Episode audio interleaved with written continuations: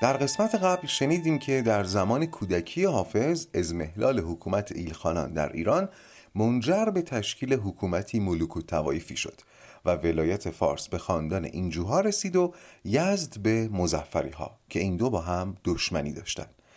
در فارس ابو اسحاق اینجو حاکم خوشمشرب و محبوب حافظ سیزده سال به خوبی و خوشی حکومت کرد.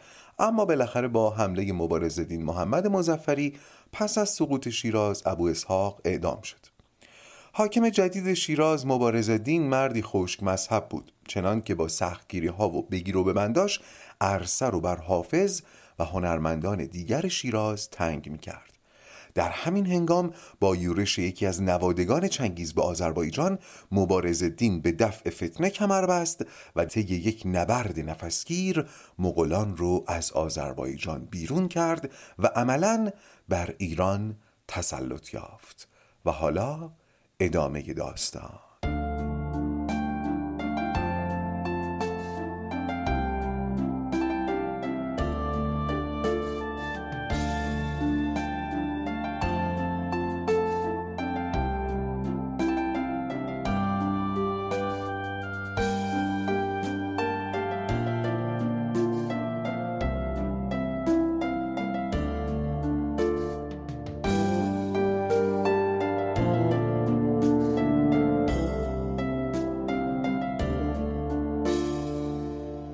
خوش اومدید به قسمت دوم از راغ ادبی دوم. خب در قسمت قبل خیلی از اخلاقیات و خلقیات حاکمیتی مبارز دین شنیدیم. حالا می‌خوایم از نزدیکتر باش آشنا بشیم.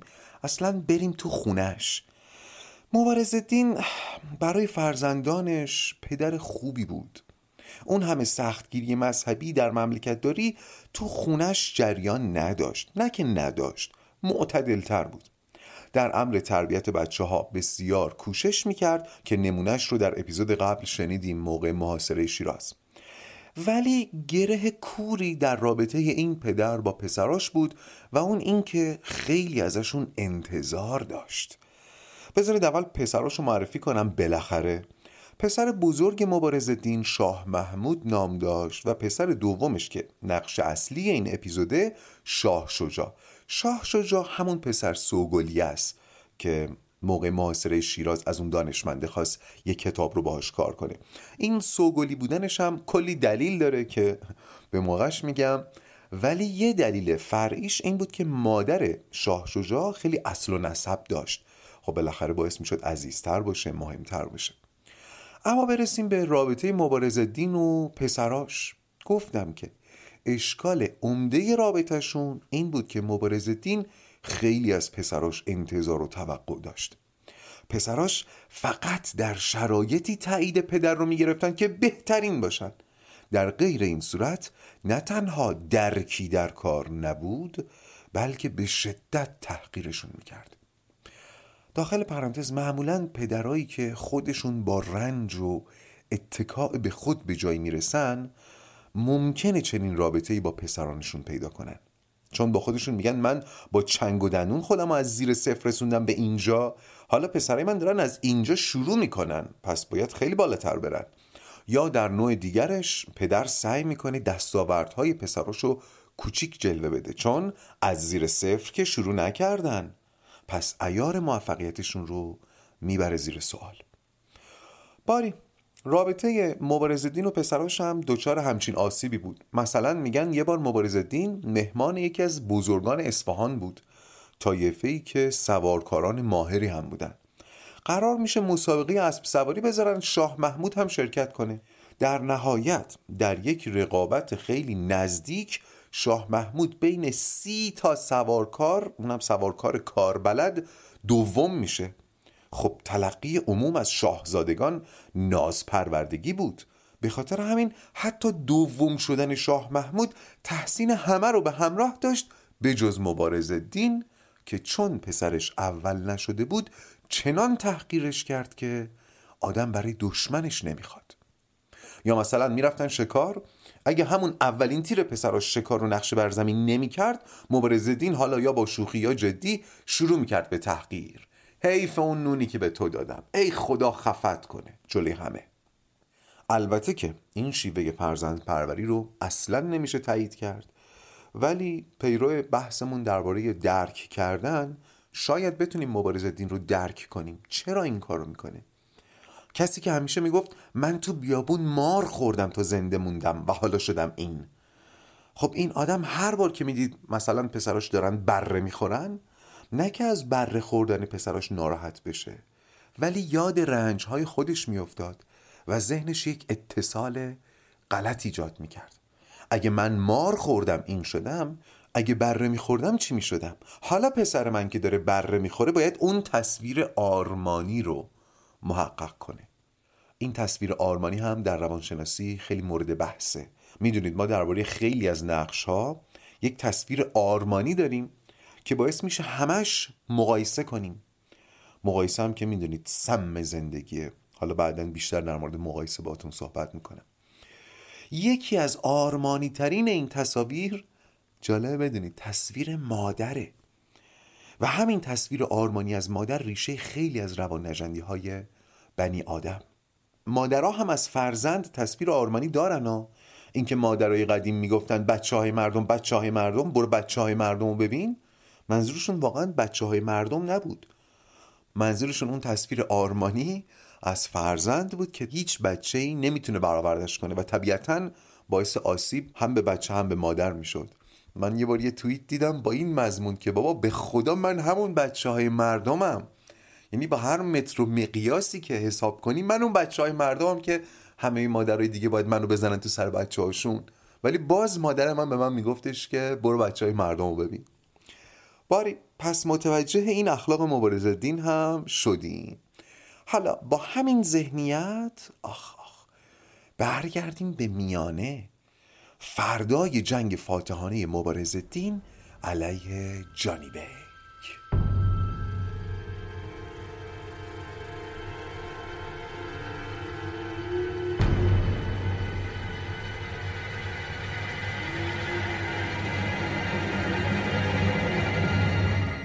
میگن جنگ که تموم شد مبارز به جای اینکه از این فتح بزرگ خوشحال باشه به نظر عصبانی می اومد چرا؟ چون از عملکرد پسراش مخصوصا پسر بزرگش محمود فرمانده بازوی چپ سپاه راضی نبود. یادتونه دیگه بازوی چپ سپاه ایران به فرماندهی شاه محمود وسط جنگ گسست و می‌رفت که جبهه ایران مغلوب بشه. تازه از عملکرد شاه شجاع هم راضی نبود. احتمالا چون نتونسته بود اون انتظار آرمانی رو برآورده کنه. بچه ها دیگه عادت داشتن پدرشون راضی نباشه. خلاصه نیش و کنایه شروع شد. هی جلوی صغیر و کبیر این دوتا پسر رو تحقیر می‌کرد. تا این حد که گوش کنید تا این حد که اجازه نداد توی فتح نامه این جنگ تاریخی اسم این دوتا پسر رو بنویسن. ولی اسم اون نوه نوجوان و محبوبش رو نوشت شاه یحیی. خلاصه فردای روز جنگ مبارز دین عصبانی شاه شجاع و شاه محمود رو معمور کرد که با بخشی از سپاه از رود عرس رد بشن و پخش و پلای سپاه مغول رو هم تارومار کنن. خب خیلی هاشون زخمی بودن یا اسب نداشتن زیاد نمی‌تونستن دور شده باشن. مبارز دین گفت برید اینا رو بکشید که مبادا دوباره جمع بشن یا برای مردم محلی مزاحمت ایجاد نکنن. محمود و شاه شجاع هم که از نیش و کنایه پدر کبود شده بودن فرصت رو غنیمت شمردن که چند روزم شده از این فضای مسموم فاصله بگیرن. پس سپاه رو برداشتن و راهی شدن. چند روز گذشت و پسرها برگشتن و گفتن خیالت راحت ما همه رو تارمار کردیم دیگه برگردیم خونه. البته قرار بود قبل از شیراز یه سر برن اصفهان. اون موقع مبارزدین خواهرزاده خود شاه سلطان رو والی اصفهان کرده بود قرار بود برن اونم ببینن. اما تو راه برگشت پسرا که پدرشون خوب میشناختن متوجه شدن که مبارز دین اخلاقش بازم برگشته. بد بود بدتر شده. نیش و کنایهاش تونتر شده بود و دیگه بوی خون می‌داد. حالا قضیه چی بوده؟ شاه شجاع و شاه محمود که معمور میشن برن اون ور عرس برای تاروندن مغلا میرن. ولی به تفرج و خوشگذرونی. خب اینا خسته جنگ بودن کلی راه تا میانه اومده بودن. طبیعت اون اطراف هم چنان زیبا بود که با خودشون گفتن یه چند روز اینجا اتراق می‌کنیم شکار می‌کنیم به خودمون و سربازا خوش میگذرونیم خستگی در می‌کنیم. بعدم برمیگردیم میگیم خیالت راحت همه رو تاروندیم این سربازا اینقدر حق نمک می‌شناسن که نمک دون نشکنن و چغلی نکنن. اما قافل بودن از این که مبارز دین چند تا چشم و گوش با اینا روونه کرده بوده و از همه چی با خبر شده بود. حالا بریم در مسیر برگشت بشنویم مبارز دین چطور نحسی می‌کرد. می خودم می‌خوام بگم میترسم. میگن مبارز دین جدای اون تحقیرهای مداوم؟ یه بار در حضور پسرانش و بزرگان لشکر خنده خنده از دهنش در میره که بذارید برسیم اصفهان مقتول داریم مکهول داریم محبوس هم داریم. یعنی برسیم اصفهان بعضیا رو می‌کشم بعضیا رو زندانی می‌کنم بعضیا هم کور می‌کنم. مکهول از ریشه کهله کهل یعنی سرمه. مکهول هم یعنی چشم سرمه کشیده شده. احتمالا دیده باشین کسی که سرمه می‌کشه انگار میل سرمه رو می‌کشه رو تخم چشش. من اولین بار که این صحنه رو دیدم واقعا ترسیدم. حالا قدیم وقتی می‌خواستن کسی رو کور کنن هم میله رو داغ می‌کردن میکشیدن رو تخم چشمش. و چون شبیه عمل سرمه کشیدن بود بهش می‌گفتن مکهول کردن. باری شاه شجاع شاه محمود که پدر خودشونو میشناختن شستشون خبردار شد که مبارز دین قضیه رو فهمیده. گناه شاه شجاع فقط همین تفرج بود ولی قضیه محمود فرق می‌کرد. اون مسئول پاره شدن جناه چپ سپاه مبارز دین بود. ولی پسرها با اینکه خیلی ترسیده بودن بعید می‌دونستن پدرشون بخواد پسر کشی کنه. گمانشون این بود که محبوس شاه شجاعه مکهول هم شاه محمود بدبخت. ولی مقتول کیه؟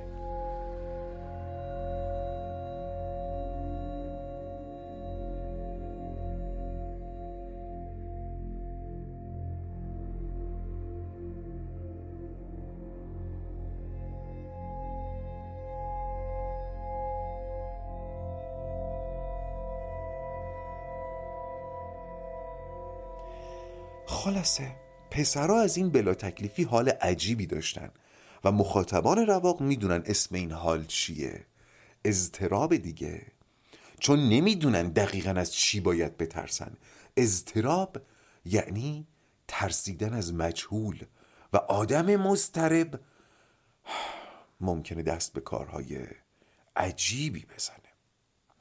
خلاصه با همین اضطراب رفتن و رفتن تا یه روز بعد از ظهر رسیدن به اصفهان و شاه سلطان خواهرزاده مبارز الدین ازشون استقبال کرد و قرار میشه چند روز اصفهان بمونن بعد از مراسم استقبال مبارز الدین که میره استراحت کنه شاه شجاع و شاه محمود با پسرمشون شاه سلطان تنها میشن و شاه سلطان می‌بینه اینا رنگشون پریده حالشون خوب نیست پرسید قضیه چیه؟ اینا هم هر چی رو می‌دونستن به انزمام حدسیاتشون تعریف کردن اما گفتن ما نمی‌دونیم مقتول کیه بعید ما باشیم. پسرا که اینو گفتن دیدن شاه سلطان کبود شد. نشوندنش و آب قند دادن و آب پاشیدن تو صورتش که چی شد چرا اینطور شدی؟ شاه سلطانم گفت مقتول منم. یهو فضا سنگین تر شد. پرسیدن تو چرا؟ تو که تو ماجرا نبودی. شاه سلطانم گفت راست و پاکش من از مالیات امسال 700 تومان اختلاس کردم و مطمئنم دایی فهمیده شک نکنید مقتول منم. حالا این سه تا جوون تنها تو اتاق نشستن به دیوار نگاه می‌کنن و هر کی تو فکر سرنوشت فردای خودشه.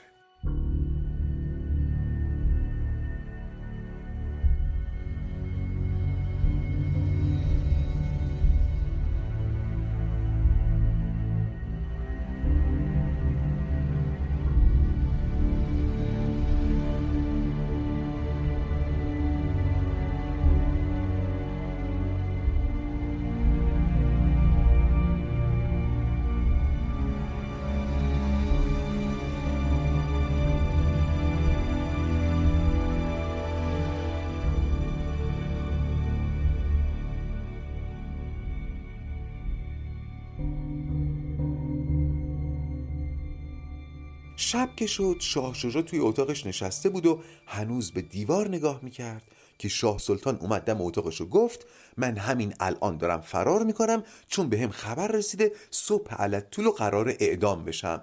فقط اینم بگم پسر دایی تو هم محبوس نیستی یا؟ شاه شجا که اینو شنید تعجب کرد.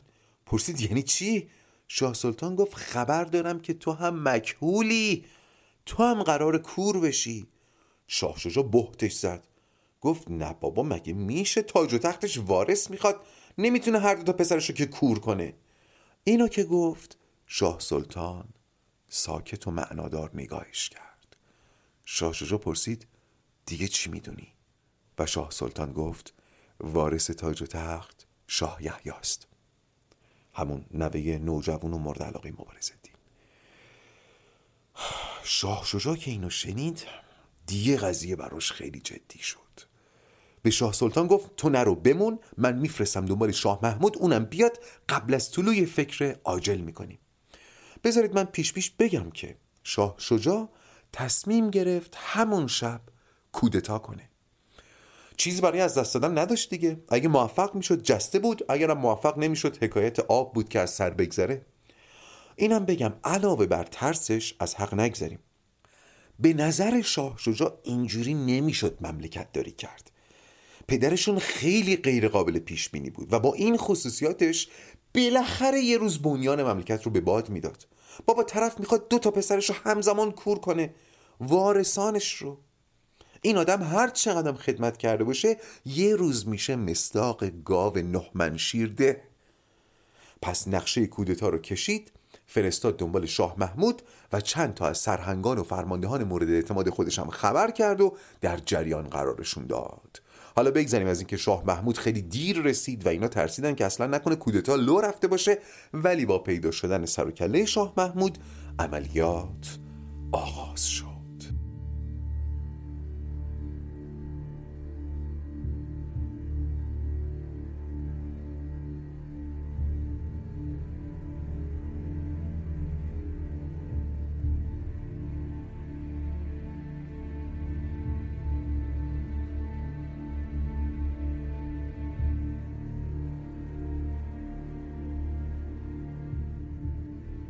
میگن وقتی رسیدن دم اتاق مبارز دین شاه شجاع چنان با اعتماد به نفس به نگهبانا دستور خروج داد که مخالفت نکردن.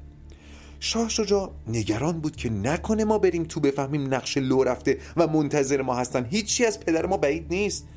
برای همین اول یکی از سرهنگاشو فرستاد تو تا سر و گوش آب بده. حالا ساعت چنده؟ مثلا چهار صبح. مبارز دین تو اتاقش طبق رسم هر شب قبل از طلوع داشت قرآن می‌خوند. با دیدن سرهنگ تعجب کرد و پرسید اینجا چی کار می‌کنی؟ اونم فکر کنم حالا هول شد نمی‌دونم. گفت والا حضرت حضرت شاه شجا میگه اخراجات ما کمه یعنی پول تو جیبیمون کمه. مبارزتین که این محمل رو شنید فهمید که یه جای کار میلنگه.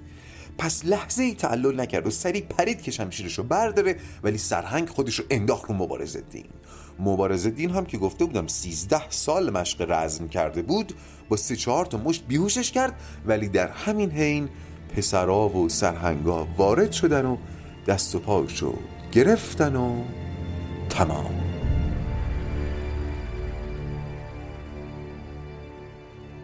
با به زیر کشیده شدن مبارز دین حالا باید تکلیف جانشین معلوم می‌شد. اینجا هم باز یه فیلم هندی دیگه اتفاق افتاده. طبق یک روایت محمود از شاه شجاع بزرگتر بود. ولی چون در ناسیه شاه شجاع برق پادشاهی میدرخشید محمود به نفع شاه شجاع کنار ایستاد. حالا جلوتر میگم این برق پادشاهی پیشانی شاه شجاع یعنی چی؟ خلاصه محمود گفت می‌دونی چیه؟ تو از طرف مادری اصل و نسب بهتری داری. پادشاهی هم بیشتر بهت میاد. تو اگه شاه بشی به صلاح مملکت نزدیکتره. کاش مبارزدین این صحنه رو می‌دید تا می‌فهمید باید به پسراش افتخار کنه. باری پس شاه شجاع بزرگان لشکری و کشوری رو جمع کرد قضیه رو براشون گفت و به رسم مزفری ها در حلقه بزرگان بر اسب نشست و چتری بالای سر خودش نگه داشت که یعنی شاه منم. هنوز هوا روشن نشده بود که تعدادی از سربازان خاصه و وفادار شاه شجاع در یک مانور ترسناک از دم دارالسلطنه تا بیرون دیوارهای اصفهان دو تا صف کشیدن تا از میونش مبارز دین رو منتقل کنن به دژ تبره در بیرون شهر. بعد هم به دستور شاه شجاع مبارز دین رو مکهول کردن که مبادا به طریقی دوباره از خاکستر خودش بلند بشه. البته یواش مکهولش کردن. فقط گذرا اشاره کنم که بعدا مبارز دین بیناییش رو تا حدی به دست آورد و واقعا تصمیم گرفت حکومت خودش رو پس بگیره. ولی خب شاه شجاع نذاشت. خلاصه حافظ بعد از شنیدن این خبر این شعر و سرود که شاه قاضی خسرو گیتی ستان آن که از شمشیر او خون میچکید سروران را بی گنه می کرد حبس گردنان را بی خطر سر می برید گه به یک حمله سپاهی می شکست گه به هوی قبلگاهی می درید عاقبت شیراز و تبریز و عراق چون مسخر گشت آخ آخ وقتش سر رسید. آن که روشن بود جهان بینش بدو میل در چشم جهان بینش کشید. حافظ میگه اون قاضی اولش یعنی جنگنده هم خانواده قزوه است. حافظ میگه اون پادشاهی که چنان می‌کرد و چنین می‌کرد و آهان آهانی داشت وقتی بالاخره تمام ایران رو گرفت یه پسر داشت که روشنی چشمش بود. همون پسر چشمش رو کور کرد.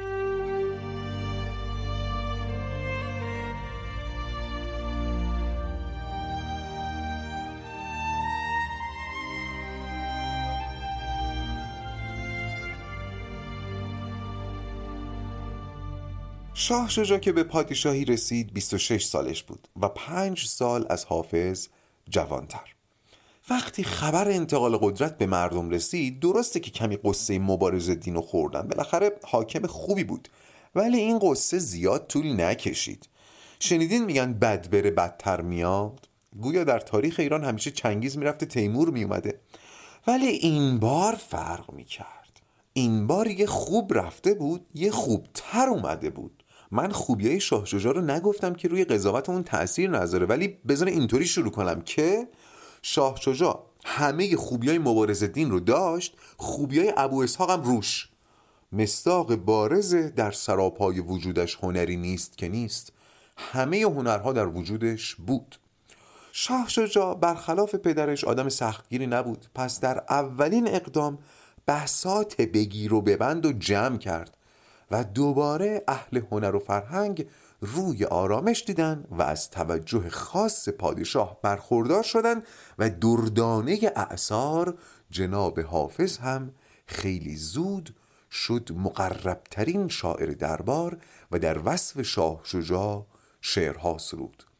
پادشاهی که حتی در خلق نیکو از ابو اسحاق هم پیشی گرفته بود اونم بی منت می و بی مدد باده.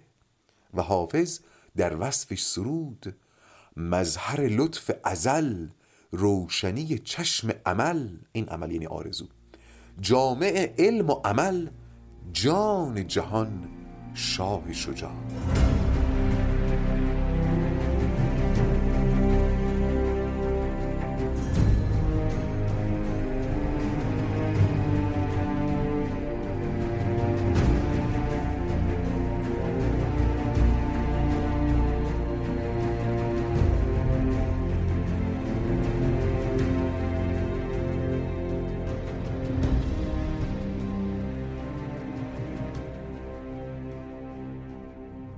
شاه شجاع هم مثل پدرش برای فقرا و درویشان احترام زیادی قائل بود و کلا مزفری ها افتخارشون این بود که خودشون رو خادم درویشان معرفی می‌کردن و می‌گفتن چون دعای خیر درویشان پشت سر ماست با دوازه هزار نفر لشکر سی هزار نفری رو شکست میدیم.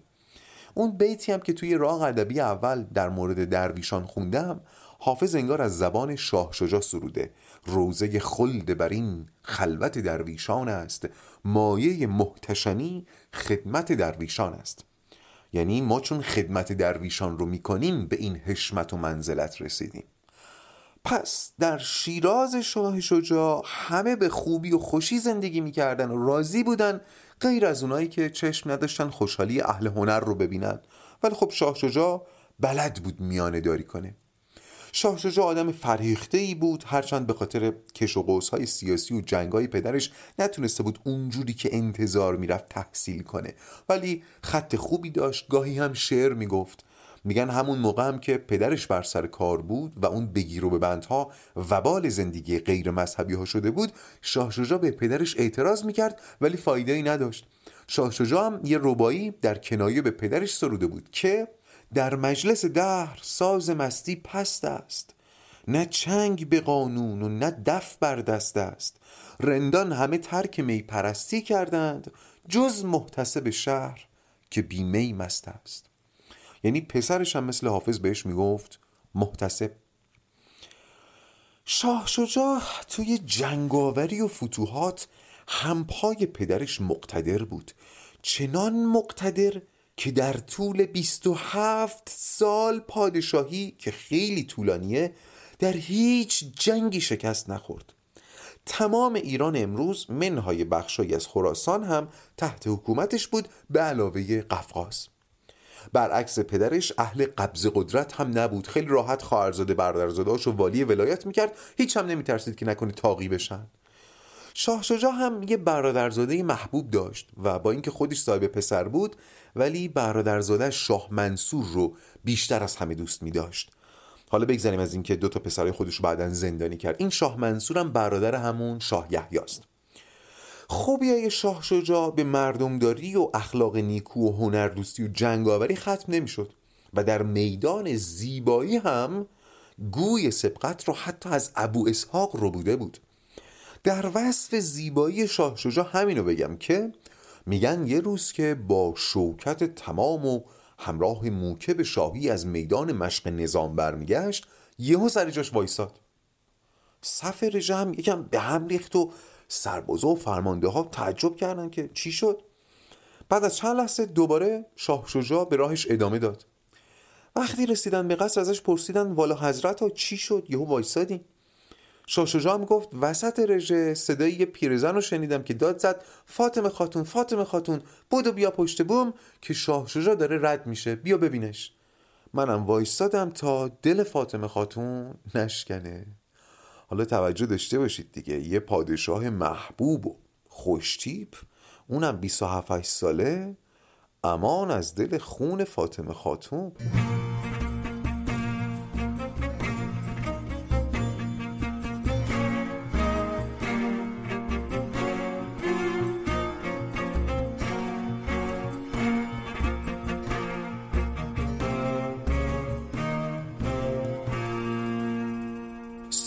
حکومت شاه شجاع در خوبی و خوشی میگذشت و میگذشت و دیگه همه باورشون شده بود که نخوت باد دی و شوکت خار آخر شد. ولی یادتون که نرفته در اپیزود اول گفتم داستان ما شباهت های زیادی به سریال بازی تاج و تخت داره. پس هنوز جای یه چیز خالیه. دشمن مخوفی که هر لحظه ممکن از راه برسه. مردگان متحرکی که از سرزمین های یخی شمال بیم حملشون می‌رفت. وایت واکرهای داستان ما باز هم مغولان هستند.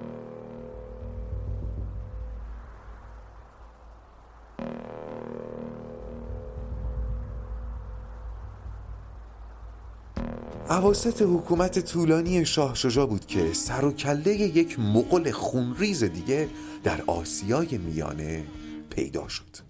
مغل دیگری که از اخبار واصله پیدا بود قصد کشورگشایی داره و در این راه آماده است تا روی چنگیز رو هم سفید کنه.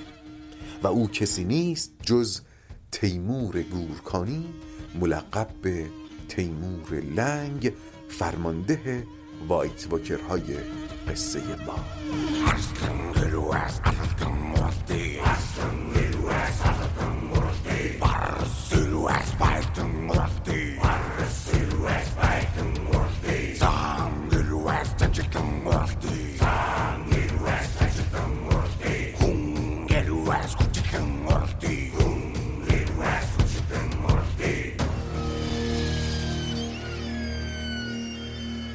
میگن تیمور لنگ سالها برای کشورگشایی صبوری و محاسبه کرده بود. احتمالا اونم معبد شاولین رفته. و نهایتا زمانی که آمادگی لازم رو در خودش دید از پیله بیرون اومد و شروع کرد به لشکرکشی و از مغولستان تا سمت شرقی رود جیهون رو تسخیر کرد و شد همسایه ایران. لشکرکشی های تیمور از نظر خونریزی یه سور زده بود به چنگیز. میگن چنان وحشیانه حمله می‌کرد که خیلی از سرزمین ها از ترسشون سقوط می‌کردن اصلا کار دیگه به لشکرکشی نمی‌رسید. اما برخلاف چنگیز تیمور ویرانی به بار نمی آدم میکشت. ولی تو کار خراب کردن شهرها و خشکوندن قنات و آتیش زدن مزارع نبود. حتی چند تا بنا تو لشکرش داشت که اگه خرابی به بار اومد همون موقع درستش کنن چون نگاه دراز مدت داشت. وقتی تیمور همسایه ایران شد ترس و وحشت فضای روانی جامعه رو پر کرد. مردم هنوز وحشیگری های مغل رو فراموش نکرده بودن. میگن همون موقع والی سیستان نامه ای نوشت به شاه شجا که قربان تیمور به مرزهای ما رسیده و راستش ما میترسیم. این قسمت رو گوش کنید. گوش کنید. میگن شاه شجا جواب والی سیستان رو در حاشیه همون نامه نوشت و فرستاد. جوابی چنان غرورآمیز که انصافا منو منقلب می‌کنه. شاه شجاع جواب داد نگرانیتون رو درک می‌کنم ولی مطمئن باشید امیر تیمور به خاک ایران دست درازی نمی‌کنه ولی اگرم کرد ادامه نامه رو عینا براتون می‌خونم. و اگر چنین شد تایید کردگار و دل استوار و بازوی کامکار و تیغ آبدار و لشکر جرار و خیلی نیزه گذار در کار است. بسم الله اگر حریف مایی. و به این بیت ختم کرد که گر از یک نیم جمع آید سپاه مشرق و مغرب ز دیگر نیم بس باشد تن تنهای درویشان.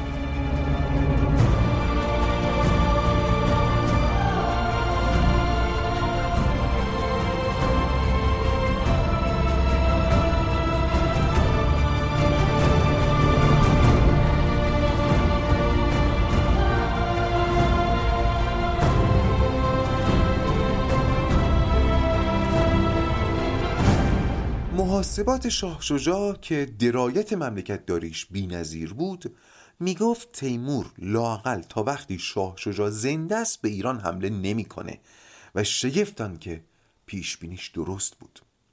ولی با این حال اخبار توحش تیمور اینقدر فضای روانی جامعه رو مشوش کرده بود که حتی شاه شجاع دعای بعد از نمازش این بود که هیچ وقت مجبور نشه با تیمور بجنگه و مردم رو در معرض چنین توحشی قرار بده. هرچند هم از نظر روانی هم لوجستیک و استراتژیک آمادگی مقابل با تیمور رو داشت. اما از روزی میترسید که دیگه خودش نباشه. سالها گذشت و گذشت تا شاه شجاع به دهه پنجاه زندگیش رسید. میگن شاه شجاع از قدیم یه زخم کهنه به پاش بود که گاهی عفونی می‌شد و اذیتش می‌کرد. دقیقا نمی‌دونیم چی بوده. ولی اون روز که شاه شجاع در پنجاه و دو سالگی راهی سلطانیه یا زنجان امروز بود تا یک سری امور رو رتق و فتق کنه زخم پاش دوباره چرک کرده بود.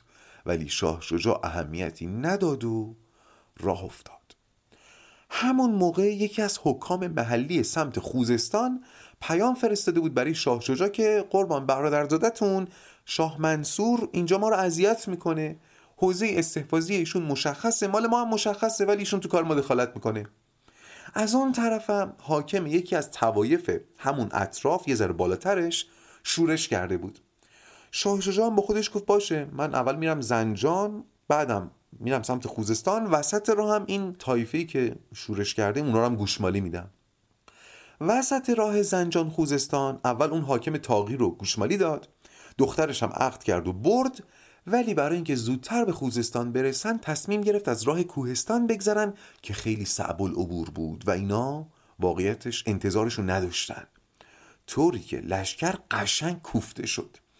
خود شاه شجاع هم ای داده بیداد. حال مساعدی نداشت حالش وخیمتر شد. طوری که وقتی رسید پیش شاه منصور اونقدر حالش بد بود که اصلا یادش رفت چرا اومده اینجا. گفتم که شاه منصورم خیلی دوست داشت پس فقط دیداری تازه کرد و زود راهی شیراز شد. همین موقع ها بود که اخباری می رسید مبنی بر دست درازی لشکر تیمور به مرزهای ایران. این اخبار همه رو نگران کرده بود اما شاه شجاع رو نگرانتر. چون می‌دونست تیمور منتظر مرگ شاه شجاع تا حمله کنه و اوضاع زخم پای شاه شجاع بهش می‌گفت تیمور قرار نیست زیاد منتظر بمونه. و نهایتا عفونت پا و فشار روانی اخبار تیموری باعث شد که شاه شجاع چند روز بعد از رسیدن به شیراز در پنجاه و دو سالگی از دنیا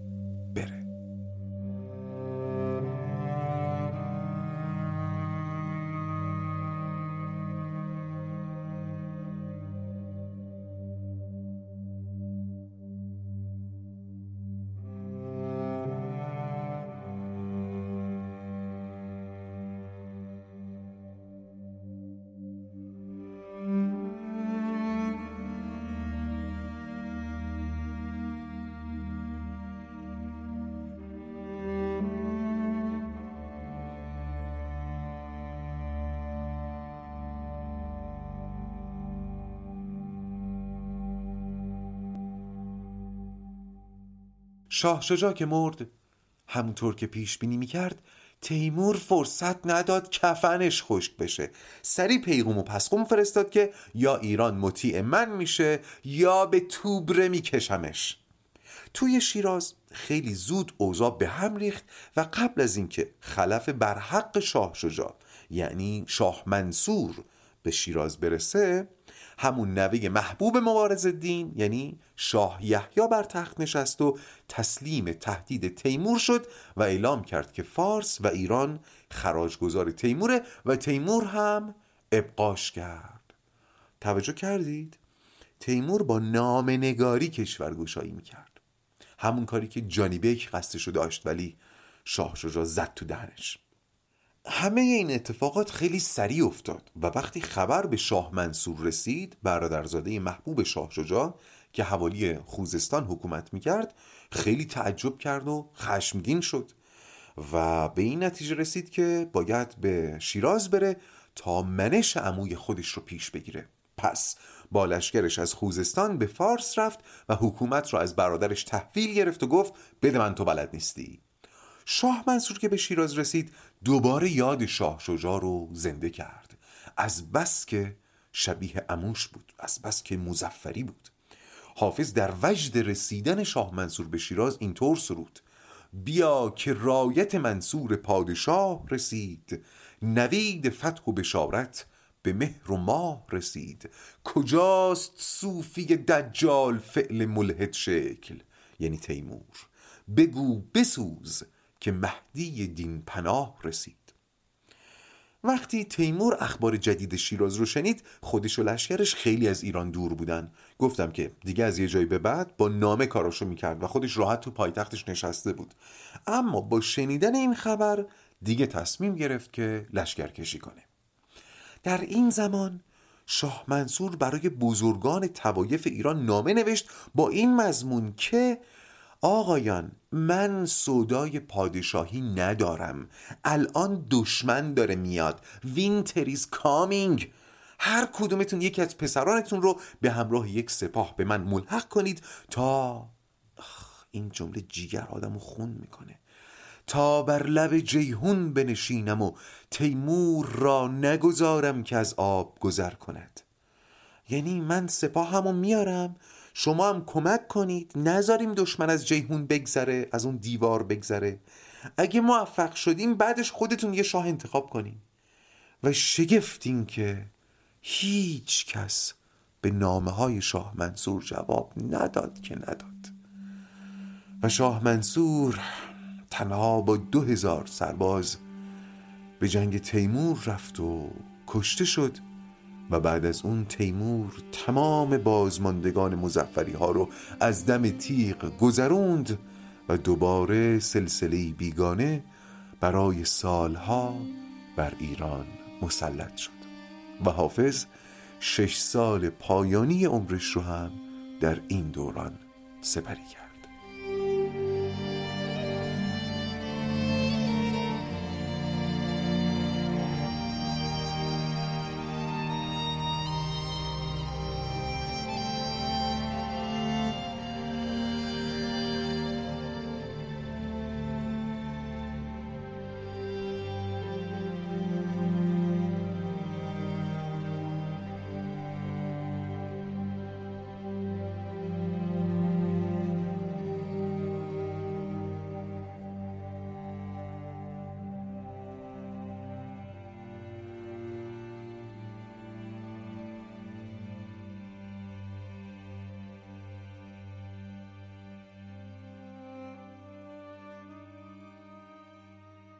خب بعد از این مقدمه بسیار طولانی بالاخره برسیم به بیت سوم غزل شماره 101 اول بگم که حتی قبل از خوندن بیت سوم هم از سیاق نصیحتگونه دو بیت اول معلومه که این غزل در دوران پیری حافظ سروده شده. حافظ در جوانی اولا خیلی اهل نصیحت نبود دوما اگر هم می‌خواسته پیامی بده معمولا از قول کسی دیگری پند می‌داده. مثلا میگه مشکل خیش برای پیر مغان بردم دوش. کو به تایید نظر حل معما می‌کرد. بعد پیر مغان یه سری رموزی میگه که حافظ از قول پیر مغان اونها رو نقل می‌کنه. ولی در غزل شماره 101 حافظ خودش در جایگاه ناسه نشسته و میگه شراب و عیش نهان چیست؟ کار بی بنیاد. زدیم بر سفرندان و هرچه باد آباد. گره ز دل بگشا و سپهر یاد مکن که فکر هیچ مهندس چنین گره نگشاد. و حالا در بیت سوم ز انقلاب زمانه عجب مدار. تا همینجا همون اصلی رو داره میگه که در رواق چند بار بهش اشاره کردم. غیر اصیل بودن تعجب تعجب یعنی ما یک توقع توهمی داشتیم که برآورده نشده. مثلا از جهان انتظار مروت داشتیم یا از کسی انتظار داشتیم مطابق با جهان بر ساخته ما عمل کنه. به وقتی این توقعات برآورده نمیشه تعجب می‌کنیم. حافظ میگه حتی از انقلاب های زمانه هم تعجب مکن. ز انقلاب زمانه عجب مدار که دهر از این فسانه هزاران هزار دارد یاد. میگه تو انقلاب زمانه رو می‌بینی و تعجب می‌کنی. چون قافلی از این که این انقلاب ها برای خود جهان هیچی نیست برای شما انقلابه برای جهان خاطر است. هزاران هزار تا از این انقلاب ها داشته. حالا این بیت رو هم میشه به جهان بیرون تسری داد هم به جهان درون. هم تلاطم های بیرونی رو باید اینطور دید. هم تلاطم های درونی رو. مثلا مریضی و شکست و پیشرفت و پیروزی یا هر انقلاب دیگه در زندگی فردی نباید خود ما رو متلاطم کنه. این که میگم نباید متلاطم کنه یا نباید تعجب کنیم منظور اینه که بدونیم تعجب غیر اصیله ها. وگرنه وقتی یه حسی سراغمون میاد خب اومده دیگه. حالا باید دید ما باهاش چطور تا می‌کنیم. متوجه شدیم باید اول خودمون رو درک کنیم. یعنی بگیم تعجب کردی؟ ترسیدی؟ درک می‌کنم. آخه تو دنیای تو این اتفاقات دور از ذهن بود. ولی تو هم باید درک کنی که دنیا اینه. بعد به این فکر کنیم که این طبیعت زندگی و حالا باید چیکار کنیم؟ مسئولیتش رو بر عهده بگیریم. هرچند باعث و بانی خودمون نباشیم. این در مورد انقلاب های درونی. اما در مورد انقلاب ها و تلاطم های بیرونی هم همیشه دو تا نظر وجود داشته. گوش کنید. یکی توصیه به تأثیر دیگری پرهیز از تأثیر توصیه به تاثیر یعنی بری تو دل تلاطم بیرونی و سعی کنی درش تأثیر بذاری. اگر جهان منقلب میشه تو هم انقلابی بشی. از پا نشینی. یه توصیه دیگه اینه که اگر جهان منقلب شد تو منقلب نشو متأثر نشو. آرامش تو از دست نده. تو یه بار فرصت زندگی داری. مشخصا حافظ طرفدار این نظر دومه و کسی داره این حرف رو می‌زنه که ما دو تا اپیزود مفصل از انقلاب های زمانش شنیدیم. می‌دونم الان خیلی دارن به این فکر می‌کنن که این دونمایگی این نگاه منجر به انفعال میشه دست ظالم رو درازتر می‌کنه درک می‌کنن. بله. خیلی اینطور فکر می‌کنن خیلی اونطور فکر می‌کنن و قائل به تفاوت بین آدم ها هستیم دیگه. قرار نیست که همه یک جور فکر بکنن. منم اصلا شاید از دسته اول باشم ولی می‌دونم خیلی ها به صورت پیشفرز مثل حافظ فکر می‌کنن و مهمتر از این خیلی ها باید کمی بیشتر شبیه حافظ فکر کنن. کمی دیونیسوسی تر باید فکر کنن. اصلا حرف اینه. همونطور که بعضی ها هم هستن که باید آپولویی تر فکر کنن. بحث به تعادل رسیدن دیگه. این نکته هم بگم که اگر با شنیدن یک نظر مخالف برای شفته یا متعجب میشیم این هم یعنی فکر می‌کنیم برای همه آدم ها میشه یک نسخه پیچید. این هم یعنی اینکه ما جهان برساخته خودمون رو تعمین میدیم به تمام جهان. ولی انسان ها با هم فرق می‌کنن و نمیشه همه رو شبیه هم کرد. من اتفاقا 18 19 سالم بود که توی کلاس حافظخانی شرکت کرده بودم و وقتی استادمون این بیت رو خوند یکی از شاگردها سری دستش رو برد بالا که چیزی بگه. استادم گفت می‌دونم چی می‌خوای بگی می‌دونم. می‌خوای بگی این موزه انفعال دیگه. خیلی در این باره حرف زدن. شما اولین نفر نیستی که فکر می‌کنی مچ حافظ رو گرفتی. اینم بگم حافظ درسته که این مضمون رو بیان می‌کنه. ولی به سهم خودش در زمان حکومت مبارز دین و تیموریان انقلابی بود ها به سبک و سیاق خودش البته. در اشعارش به مبارز دین حمله می‌کرد و با اینکه روزگار برش بسیار تنگ شده بود اونقدر تنگ که در مخارج روزانش مونده بود حاضر نشد با مبارز دین از در صلح در بیاد و مدهش رو بگه. یعنی اصول اصلی خودش رو داشت. در ضمن یه نکته دیگه هم توجه کنید. اینکه بعضی ها به حافظ خورده می‌گیرند که چرا مدح پادشاهان رو گفتی؟ ما الان دیگه می‌دونیم اگر مدح ابو اسحاق و شاه شجاع رو گفته خب اینا چه حاکمان خاصی بودن؟ مدح هر شاهی رو نگفته حافظ. خلاصه وقتی اون نگرش حافظ رو کنار این منشش می‌ذاریم بیشتر به تعادل نزدیک میشه. بسیار خب فضای ابیات بعدی غزل شماره 101 دوباره عوض میشه. طبق همون شیوه شگرف شاعری حافظ که در اپیزود 11 گفتم اینکه ابیات منطق عمودی ندارن. یادتونه؟ پس بذارید تفسیر ادامه غزل بمونه برای راغ ادبی بعدی. پس تا اون موقع بدرود.